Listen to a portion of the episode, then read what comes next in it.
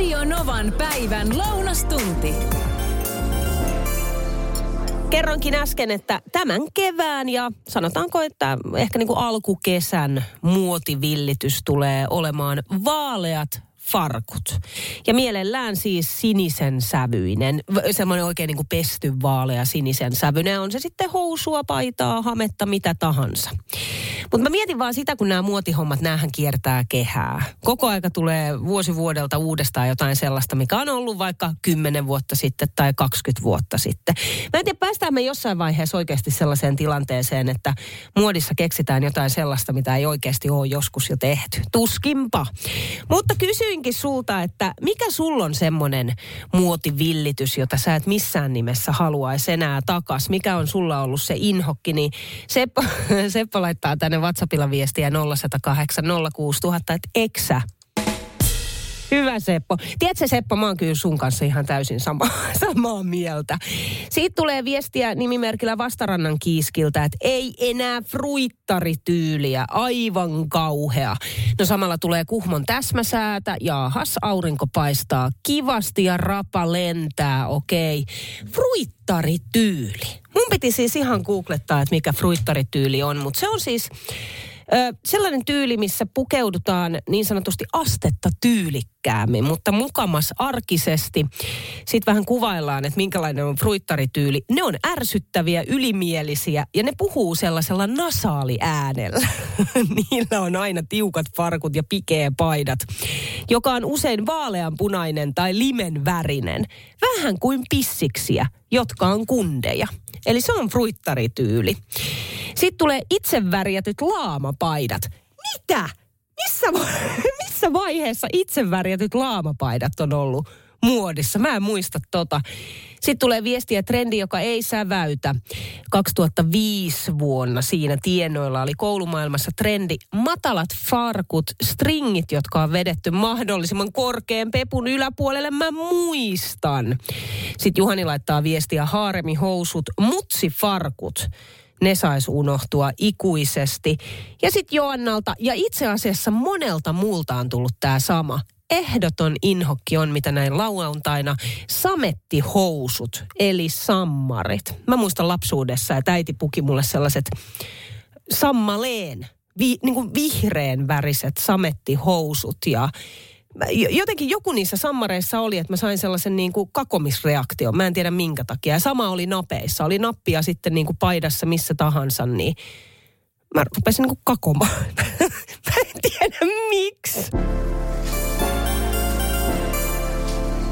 Nyt mulla on puhelimessa lukukeskuksen toiminnanjohtaja Emmi Jäkkö. Moikka. Moikka Niina. Nyt vietetään kansallista lukuviikkoa tällä viikolla. Millä tolalla on lasten ja nuorten lukutaito tänä päivänä? Suomalaiset lapset ja nuorethan on lähes maailman parhaita lukijoita monellakin tavalla katsottuna. Mm. Ja, ja siitä, siitä voidaan olla tosi ylpeitä. Sitten samaan aikaan meillä on niin joitain sellaisia indikaattoreita tai viitteitä myös siitä, että meillä on myös sellaisia lapsia ja nuoria, joiden lukutaidosta ja lukemisesta meidän kannattaa olla kiinnostuneita ja ehkä auttaa heitä siinä vähän tavallista enemmän. Tämä on mielenkiintoista, että sä sanoit, että, että, että lapsilla ja nuorilla nimenomaan tässä me, meidän maassa niin menee todella hyvin sen lukutaidon suhteen, kun jotenkin tuntuu, että paljon puhutaan mediassa siitä, että miten se lukutaito on heikentynyt nimenomaan sitä kautta, kun on tullut ruudut ja somet ja pelit ja muut siihen arkeen. No se on ihan totta, että näin on käynyt ja, ja, ja se on niin kuin kiistaton fakta, joka näkyy myös tilastoissa, mutta sitten toisaalta meillä on myös edelleen se iso joukko nuoria, jotka pitää lukemisesta, jotka on tosi hyviä siinä ja jotka tekee sitä aika paljonkin. Ja ehkä sitten tämä on niin kuin moni muukin aihe yhteiskunnassa, sitten sieltä tavallaan nousee esiin voimakkaammin ne ongelmakohdat, jotka on olemassa tietenkin ja, ja meidän pitää heistä pitää huolta, mutta se ei ole kuitenkaan koko totuus siitä tilanteesta. Mitä me vanhemmat sitten voitaisiin tehdä ja innostaa sitä meidän jälkikasvua nimenomaan kirja- ja tekstien pariin lasten suhteen? Niin, mä en tiedä, onko tämä vanhemmille nyt hyvä vai huono uutinen, mutta heidän merkityksensä on siis kaikkein ratkaisevin siinä, että mm. miten oma lapsi lukee, eli siihen voi vaikuttaa todella paljonkin. yksi helpoin keino on lukea yhdessä lapsen kanssa, olimatta siitä, minkä ikäinen hän on. Silloinkin, kun on jo oppinut itse lukemaan, niin voi olla edelleen ihan kiva välillä saada sellainen lepohetki ja vaan kuunnella, kun joku toinen lukee, kun se voi itselle olla vielä vähän vaikeaa se lukeminen. Kirjasto on tosi hyvä yhteinen retkikohde ja siinä nimenomaan olennaista on se, että lapsi saa itse valita ne kirjat, mitkä häntä kiinnostaa.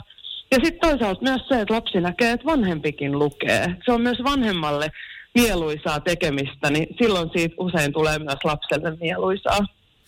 Mitä eroa on sitten, että jos vaikka yhdessä aikuinen lapsen kanssa lukee ääneen, kuin sitten taas, että lähdettäisiin kuuntelemaan äänikirjoja, joita siis tänä päivänä on tosi paljon?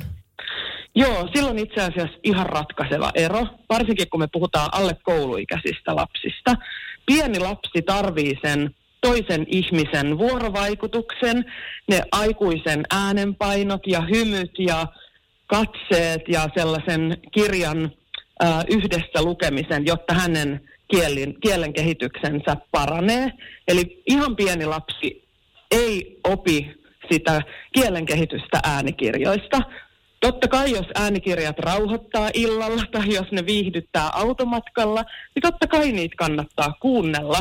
Mutta sen lisäksi ihan pienelle lapselle olisi tosi tosi tärkeää vielä itsekin lukea ääneen. Mutta sitten vähän isommalle lapselle, niin äänikirjathan on aivan loistava tapa nauttia kirjallisuudesta ja just oppia tuntemaan ne omat lempitarinat. Ja tällaisista kirjoista mä tykkään ja näistä mä ehkä en niin paljon tykkää. Ja nekin voi olla tosi ihania yhteisiä hetkiä perheelle just vaikka autossa, koska silloinhan siitä kirjallisuudesta voi myös yhdessä keskustella. Miten tämä kaikki sitten näkyy aikuisilla? Ylipäätänsä niin luke, lukemisen merkitys arjessa? Niin, mä luulen, että aikuisilla useimmiten tässä on kysymys tästä tänä päivänä polttavasta aiheesta, eli keskittymiskyvystä. Mm varmaan jokainen itsekin tietää, että kun johonkin asiaan yrittää keskittyä, niin se kännykkä tavallaan kutsuu sieltä niin kuin mm-hmm. tarttumaan ja avaamaan taas ne somekanavat. Ja tämä on varmasti se, mihin aikuiset eniten saisivat hyötyä nimenomaan siitä, että välillä uppoutuisivat kirjoihin. Ja ehkä äänikirjojakin kuunnellessa välillä voisi kokeilla myös sitä, että ei samaan aikaan täyttäisi pyykkikonetta ja, ja tyhjentäisi tiskikonetta ja juoksisi lenkkiä ja hoitaisi puutarhaa, vaan oikeasti myös keskittyisi siihen kirjallisuuteen. Että aikuisilla varmasti se semmoinen aivojen kannalta olennaisin olisi juuri se keskittymiskyvyn ja pitkän tekstin lukemisen harjoitteleminen. Lukukeskuksen toiminnanjohtaja Emmi Jäkkö, nyt todella siis vietetään tällä viikolla kansallista lukuviikkoa ja ilmeisesti siis koko Suomessa tapahtuu kaikenlaista. Olisiko sulla heittää tähän loppuun vielä jotain tällaisia pieniä tärppejä tältä viikolta? No ehdottomasti joo. Tosiaan lukuviikko on vietetty jo vuodesta 1977, eli tämä on tosi pitkä pitkä perinne Suomessa ja sitä vietetään ihan ympäri maan. Eilen muun muassa 800 tyrnäväläistä on osallistunut lukumielenosoitukseen ja tiedän, että Keravalla koko viikon koko kaupunki viettää lukuviikkoa ja lauantaina meillä on esimerkiksi Oodissa kaksikielinen suomalaisperheiden ja ukrainalaisperheiden yhteinen satupäivä. Että tässä on kaikenlaista tapahtumaa koko viikon kaiken ikäisille lukijoille. Lukukeskuksesta toiminnanjohtaja Emmi Jäkkö, kiitos paljon. Kiitos. Hei, Ilta-Sanomissa oli, että Allergia, Iho- ja Astmaliiton asiantuntija Katariina Iäs kertoo, että nyt on parhaillaan meneillään tosi vaikea katu pölykevät. Eteläisimmässä Suomessa ei ole satanut vettä pitkään aikaan, joten se tarkoittaa sitä, että ilmanlaatuindeksi ei näytä kauhean mairittelevalta. Mutta mä katsoin vähän säätietoja, että oliko sillä tavalla, että ensi viikolla kyllä alkuviikosta muutama päivä ainakin pitäisi tulla vettä vettä. Eli se sitten vähän helpottaa. Mutta ilmanlaatu näyttää siis olevan huono Oulun Rovaniemenkin korkeudella tällä hetkellä. Et enimmäkseen ilmanlaatu on Suomessa tällä hetkellä tyydyttävä, välttävä, huono tai erittäin huono. Et jos tuntuu siltä, että et jotenkin niin kutittaa silmiä ja ehkä, ehkä vähän niin kuin pihisee henkiä, vaikea hengittää, niin siihen on ihan tiedätkö, niin kuin hyvä syy. Katopöly koostuu eri kokoisista hiukkasista. Et suuremmat hiukkaset jää sinne suun ja nenän alueelle, jolloin ne sitten aiheuttaa sitä ärsytystä, limaisuutta ehkä, vesimäistä nuhaa limakalvojen pyrkiessä puhdistamaan itseään. Tuntuuko tutulta? Ja sitten nämä pienhiukkaset puolestaan kulkeutuu syvälle sinne keuhkoihin asti ja ne sitten aiheuttaa sitä yskää ja limakalvojen tavoin myös keuhkot ja keuhkoputket pyrkii pitämään itsensä puhtaina pölystä. Et jos hiukkaset pääsee sinne syvälle keuhkoihin, niin saattaa just aiheuttaa erinäköisiä astmaoireita, kuten vaikka hengityksen vinkumista. Tuottaja Nea soitti Helsingin kaupungin kaupunkiympäristö- ja katukunnossapidon tiimipäällikölle Tarja Müllerille. Kuunnellaan. Puhelimessa Helsingin kaupungin kaupunkiympäristö- ja katukunnossapidon tiimipäällikkö Tarja Müller, moikka.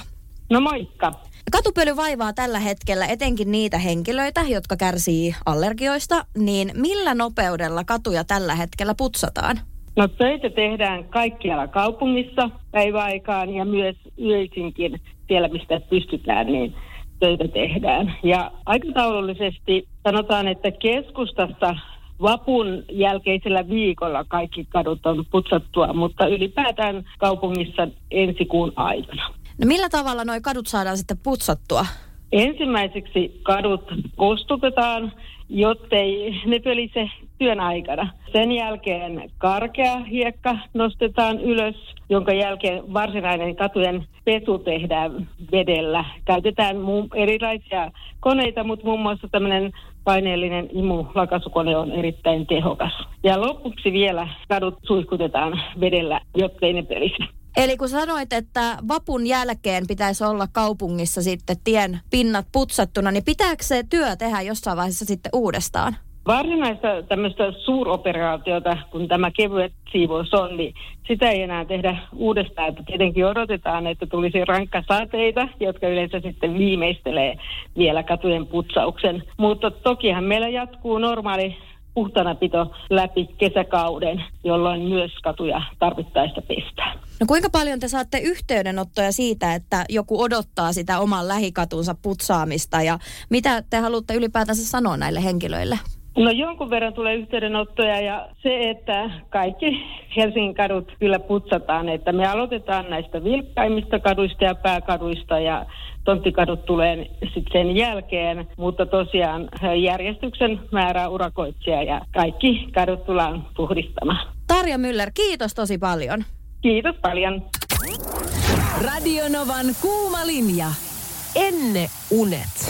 Ootko nähnyt sellaisia? No voin sanoa, että Radionovan kuuntelijat on nähnyt sellaisia. Otetaan ensimmäinen ääniviesti. Tämä tuli WhatsAppilla 0108 06000. Heippa Novan väki. Ennen unista se tuli itsellä yksi mieleen, että meillä oli, tästä on jo vuosia aikaa, mutta meidän lämminverinen tamma viimeisillään tiineenä ja, ja, ja mä sitten aika loppuvaiheessa niin näin unen, että sai varsan ja sillä oli paljon varkoisia merkkejä. Ja sitten mä vaan ajattelin, että no, että kun mä otin sitä varsaa niin paljon ja aamulla kun menin tallille, niin siellä oli syntynyt tämä samainen varsa, millä oli tismalleen nämä samaiset merkit. Niin kyllä se vähäksi aikaa pysäytti ja sen jälkeen tuli tosi, tosi hieno fiilis. Mukavaa päivää kaikille. Kiitoksia. Siitä Katriina laittaa viestiä, että moikka Niina. Näin unta, että voitin S-arvalla 100 000 markkaa. No seuraavana päivänä ostin S-arvan ja voitinkin vain 10 000 markkaa. Ensimmäinen ajatus oli, että onko tässä pilkkuvirhe. Oikeasti tietysti olin valtavan onnellinen voitosta. Sitten tulee viestiä, että oltiin paremman puoliskon kanssa muuttamassa uuteen asuntoon. Tai no, tällaiseen omakotitaloon rivitalosta. Näin edellisyönä unta, että meille ilmoitettiin, että saadaan muuttaa. Sittenpä Anotti ilmoitti seuraavana päivänä, että kyllä meillä muutto tulee. Enneuni vai toive? Anyway, toteutui kuitenkin. No sit Irina puolestaan on laittanut ääniviestiä. Tää on hurja, kuuntele. No moikka sinne studioon. Joo, noista ennen unista oli tämmöinen positiivinen. On monta negatiivistakin, mutta on monta positiivista. Vuosia vuosia sitten yksi ystäväni oli raskaana ja mä näin se tuntaa, että, että mä olen itse raskaana ja siellä on kaksostytöt. Synnytin sen unessa. Mulla menee nämä raskausenneunet aina näin. Kerroin tänne ystävälle ja hän ei uskonut mua ja nauraskeli vaan. Ja menin sitten ensimmäiseen ultraan, jossa oltiin todettu, että vauva A ja B voi hyvin. Nämä oli vielä kaksostytöt. Ja sitten ihan muutama vuosi sitten näin unta, että mun entinen työkaveri entisessä työpaikassa niin antoi mulle takavarastossa vauvan syliin tyttövauvan ja sanoi, että tässähän nyt on. Ja en itse asiassa tiennyt, että kyseinen ystävä oli raskaana ja mä kerroin hänelle tämän, niin joo, hän oli raskaana ja hän sai tytön. Eli aika usein jos näen unta, että mä olen, siis mä näen unen niin, että mä olen itse raskaana, niin joku mun ystävä on raskaana ja yleensä näen myös sen sukupuolen. Siis mä en kestä.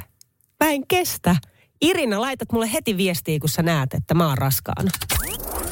Kuuma linja tällä viikolla. No mennään nyt näihin viesteihin. Mä otan vielä muutamat viestit ennen unista. Milja esimerkiksi kirjoittaa, että on nähnyt montakin kertaa ennen unen. Mm, mutta viimeisin mieleen hyvin jäänyt ennen uni oli odottaessani nuorimmaista lastamme muutama vuosi sitten. Olin juuri saanut tietää olevani raskaana, kun näin unta, jossa imetin pientä vauvaa, mutta surin vauvan poissaoloa. Tunne oli jotenkin uskomattoman voimakas. Olin hämilläni tästä unesta, koska kainalossa oli terve vauva. Uni toistui useana yönä. Mennessäni viikon päästä ensimmäisestä unesta ultraan sain tietää olleeni raskaana kaksosista, joista toinen ei jaksanut kulkea tähän maailmaan mukanamme. No nyt odotan onnellisesti kaksosia, joista kumpikin ovat jaksaneet vielä jatkaa elämää. Sitten tuli tällainen viesti, että olin lapsena koulukiusattu. Yhtenä yönä näin unta minua kiusanneesta tytöstä, joka tuli pyytämään minua koulun nurkan taakse näyttääkseen jotain.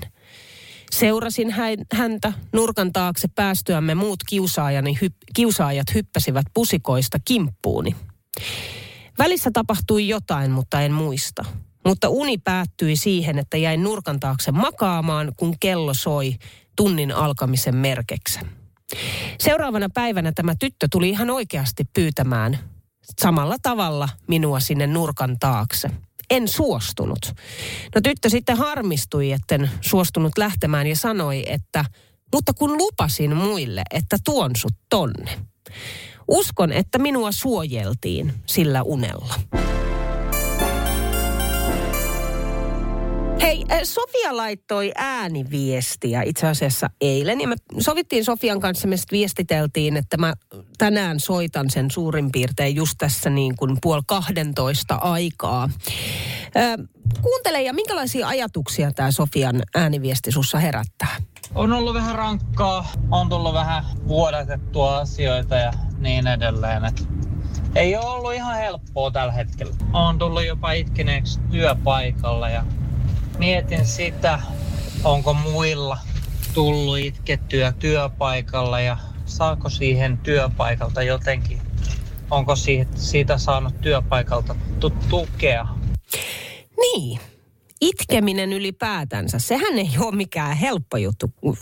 Jokuhan ei saata itkeä ollenkaan, ole koskaan itkenyt. Että se on jotenkin niin kuin patoutunut tai ei ole tarvetta jotenkin itkeä.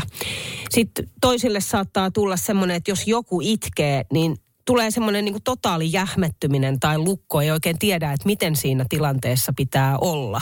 Mä oon itse itkupilli. Mä itken todella helposti, todella paljon ja mä voin itkeä töissä. Se, se ei ole niin kuin mulle mikään ongelma. Mä en koe sitä mitenkään häpeällisenä. Mä tiedän, että kyllä tältäkin meidän työpaikalta löytyy sellaisia ihmisiä, jotka ei pysty käsittelemään sitä, että jos joku itkee. Sanotaan vaikka, että jos mä itkisin, niin sä, sä, sä tiedät ja tunnet sen kun joku ihminen kokee olonsa erittäin vaikeaksi siinä tilanteessa. Ja sehän ei ole silloin sen, joka itkee sen ongelma, vaan se on sen ongelma, joka kokee olonsa vaikeaksi. Mutta ne on, ne on jänniä tilanteita ja mä ainakin koen, että jos mulla olisi sellainen elämäntilanne, että, että se menisi niin raskaaksi, että toisin sitä itkua työpaikalle, niin kyllä mä uskon, että mä saisin. Ja mä luotan siihen, että mä saisin täällä olevilta työkavereilta siihen tukea ja apua ihan siis esihenkilöitä myöten. Mutta miten se menee sulla? Pystyt sä itkeä julkisilla paikoilla? Pystyt sä vaikka, niin onko sulla ollut sellaista tilannetta, että itku on päässyt yksinkertaisesti, esimerkiksi vaikka työ paikalla ja miten ihmiset on suhtautuneet siihen?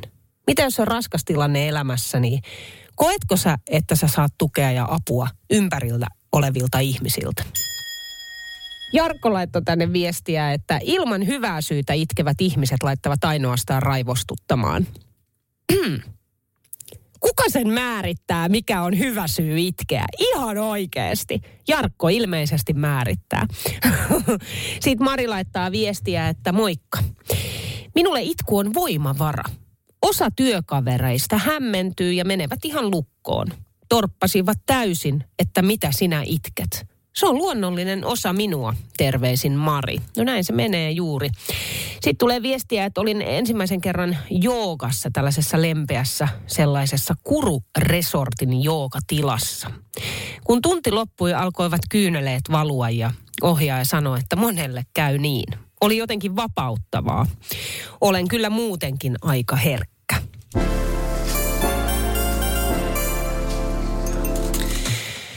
11.11 on kello. Melani Siisoi Radionovassa. Ja vähän siellä hyräili taustalla Abreu. Moi. Ai se. Moi moi. Hei, tervetuloa. Hei, kiva olla täällä. Huh, sul, niin, sulla on siis niin kuin valtava hulabaloo-päivä. Me oikein kunnon mediapäivä. Siihen on hyvä syy nimittäin.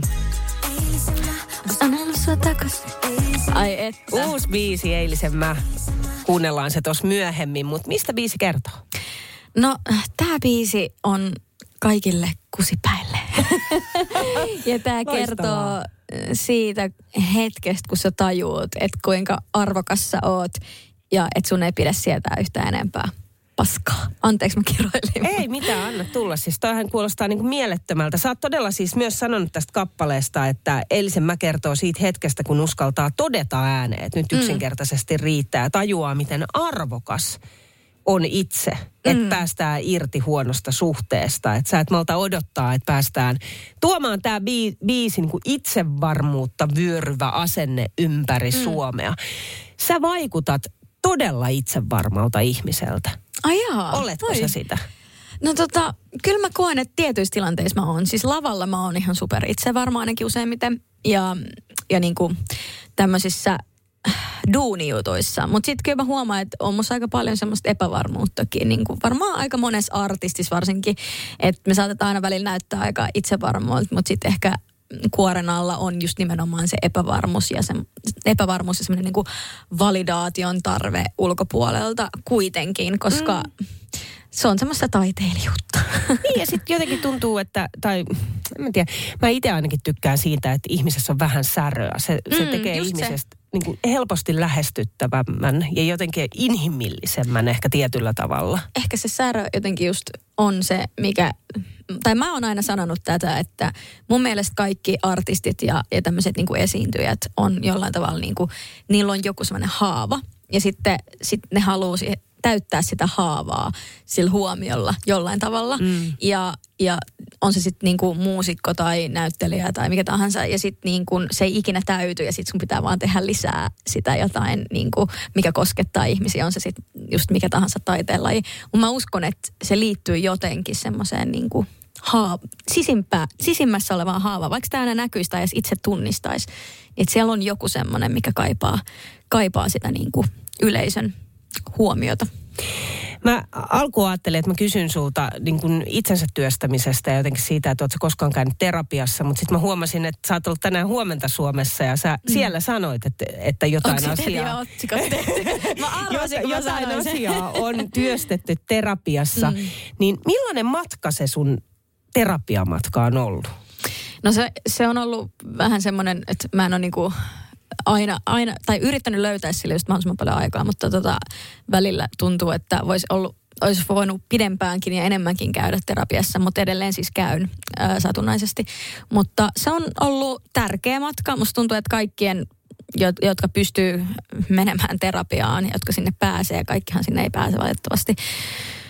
Ää, mutta tota, niin jos on mahdollisuus, niin kyllä kannattaa mennä. Että siellä voi oivaltaa, ja musta tuntuu, että ehkä siinä on just se juttu, että itse oivaltaa itsestään asioita, mitä ei ole edes niin kuin, jotka on ehkä tajunnut, mutta ei ole sille sisäistänyt. Et se on varmaan mulle tapahtunut. Mä oon aina ollut tosi hyvä tunnistaa ja jotenkin niin kuin analysoimaan itteeni, mutta sitten, että se joku muu sanoo sen, mitä sä oot jo ajatellut ja totee, että näinhän se on, niin musta tuntuu, että se aika paljon ää, jotenkin kehittää ja, ja parantaa tietyllä tavalla. Musta on hienoa jotenkin, että nykyään puhutaan tosi paljon mediassa ja julkisuuden ihmiset ja artistit mm. ja näyttelijät ja kaikki puhuu siitä terapiamatkasta ja ylipäätänsä siitä, että käy terapiassa. Että se, se niin kuin mm. normalisoidaan tietyllä Kyllä. lailla. Kyllä. Mä oon itse käynyt 20 vuotta terapiassa, mä käyn edelleen aina päivittämässä asioita. Mä Kyllä. koen jotenkin sille tarvetta. Kyllä. Niin jotenkin se, että, että tuntuu, niin kuin sä itsekin sanoit, että jos olisi vaan mahdollisuus, niin kaikkien mm. pitäisi käydä. Niin.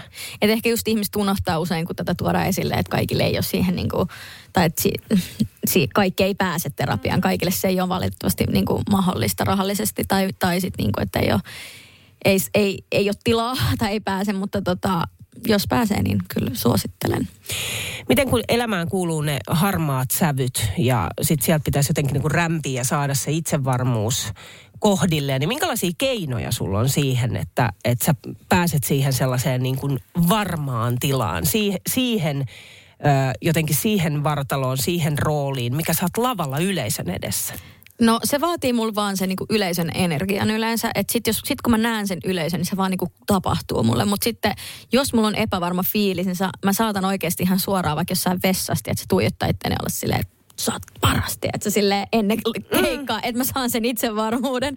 Koska, koska välillä tietenkin, jos on vaikka joku keikka, missä, mistä vaikka sanotaan, että kello olisi vaikka 11 aamulla ja sitten yhtäkkiä olla joku superstara jossain stringibodissa, niin, tota, ei siinä aina ole sellainen ihan hirveä superstara fiilis, mutta kyllä se sitä aina jostain kaivaa. Ja kyllä mä koen, että, että mä oon niin kuin sillai, niin kuin sillai yleisellä tasolla kuitenkin aika semmoinen yleisitsevarma ihminen. Mm.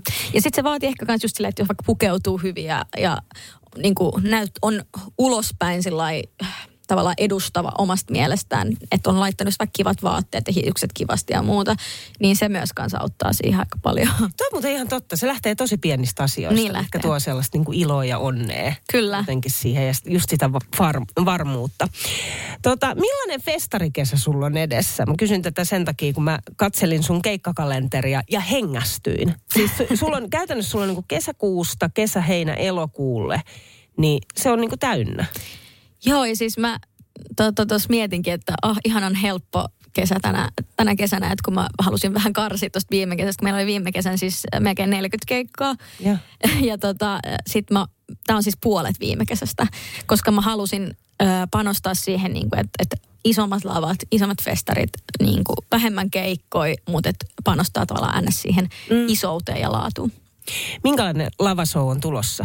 Sulla on nimittäin aina siis, kun sä meet lavalle, sussa on niin paljon energiaa, että se on ihan niin kuin mielettömän Ai, upean näköistä. Kaikki niin kuin tanssit ja muut vastaavat. Miten paljon tuohon pitää harjoitella? No kyllä siihen aika paljon pitää harjoitella. Me ei olla siis, mua vähän jopa stressaa se, kun me ei olla vielä kerätty niin kuin fyysisesti harjoittelemaan. Tai, et, mutta me ollaan nyt vähän niin kuin saatu eteenpäin noita visuaaleja ja kaikki äh, keikalle. Mutta sanotaan näin, että äh, mulla tulee neljän tanssien show, mulla on uusi kokoonpano, äh, uusi bändi ähm, ja meillä tulee ihan sairaan makea show, sen mä lupaan. Et se, se, se on niinku ihan sata, varma, ta, va, sata varmasti taattu, vaikka meillä ei ole vielä kaikki valmiina, mutta sen mä, sen mä lupaan. Me tullaan näkemään muuten kaikki se Radionova festareilla, missä Ai sä että siis vitsi muuten. Mä kattelin, että Radionova Festareilla on ihan saira, siis sairas lainappi. Siis eikö se ole? Ja jengi on puhunut siitä tosi paljon, että et, et Oh. niinku yksi, parha, yksi kesän parhaista lainapeista. Joo, joo, ja siellä on siis niin makeita kansainvälisiä artisteja. Jep, Black Eyed Peas. Niin. Siis come on. Rag and Bow Man. Tämä on ihan siis ihan siis superkova. Ketä sä odotat siellä eniten? No varmaan just kiinnostaa Black Eyed Peas tosi Mm. paljon, että mitä, mitä siellä nykypäivän tapahtuu siellä lavalla. Miten muuten tuollaisilla festareilla, missä itse olet töissä mm. ja esiinnyt, niin pääseksä nauttimaan sit, niin kun, niistä kollegoista myös?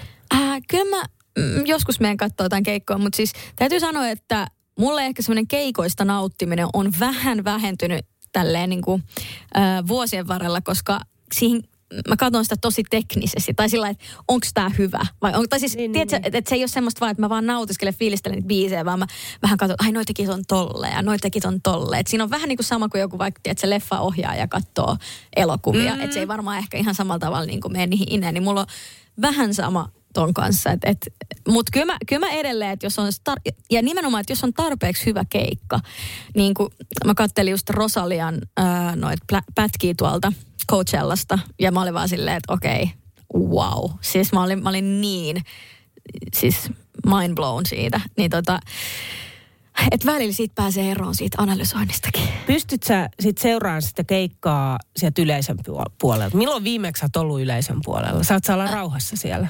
No en mä välttämättä aina kyllä saa olla rauhassa, mutta kyllä mä meen joskus Okei. kavereiden, koska mulla on kavereita, jotka No esimerkiksi on olin nyt viime vuonkin ruississa sille yhten päivänä vähän niin kuin yleisön puolella, mutta kyllä mä myönnän, että se on semmoista kuvien ottelua sitten aika Ihan paljon. Että ei se.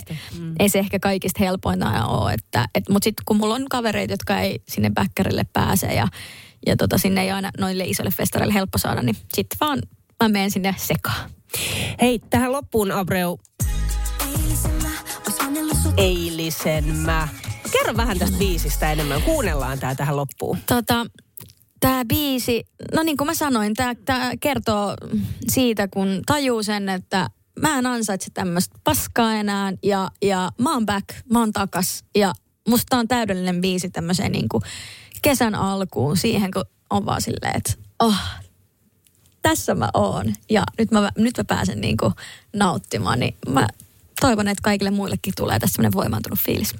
Radio Novan päivä ja Niina Backman. Työpäivän paras seuralainen.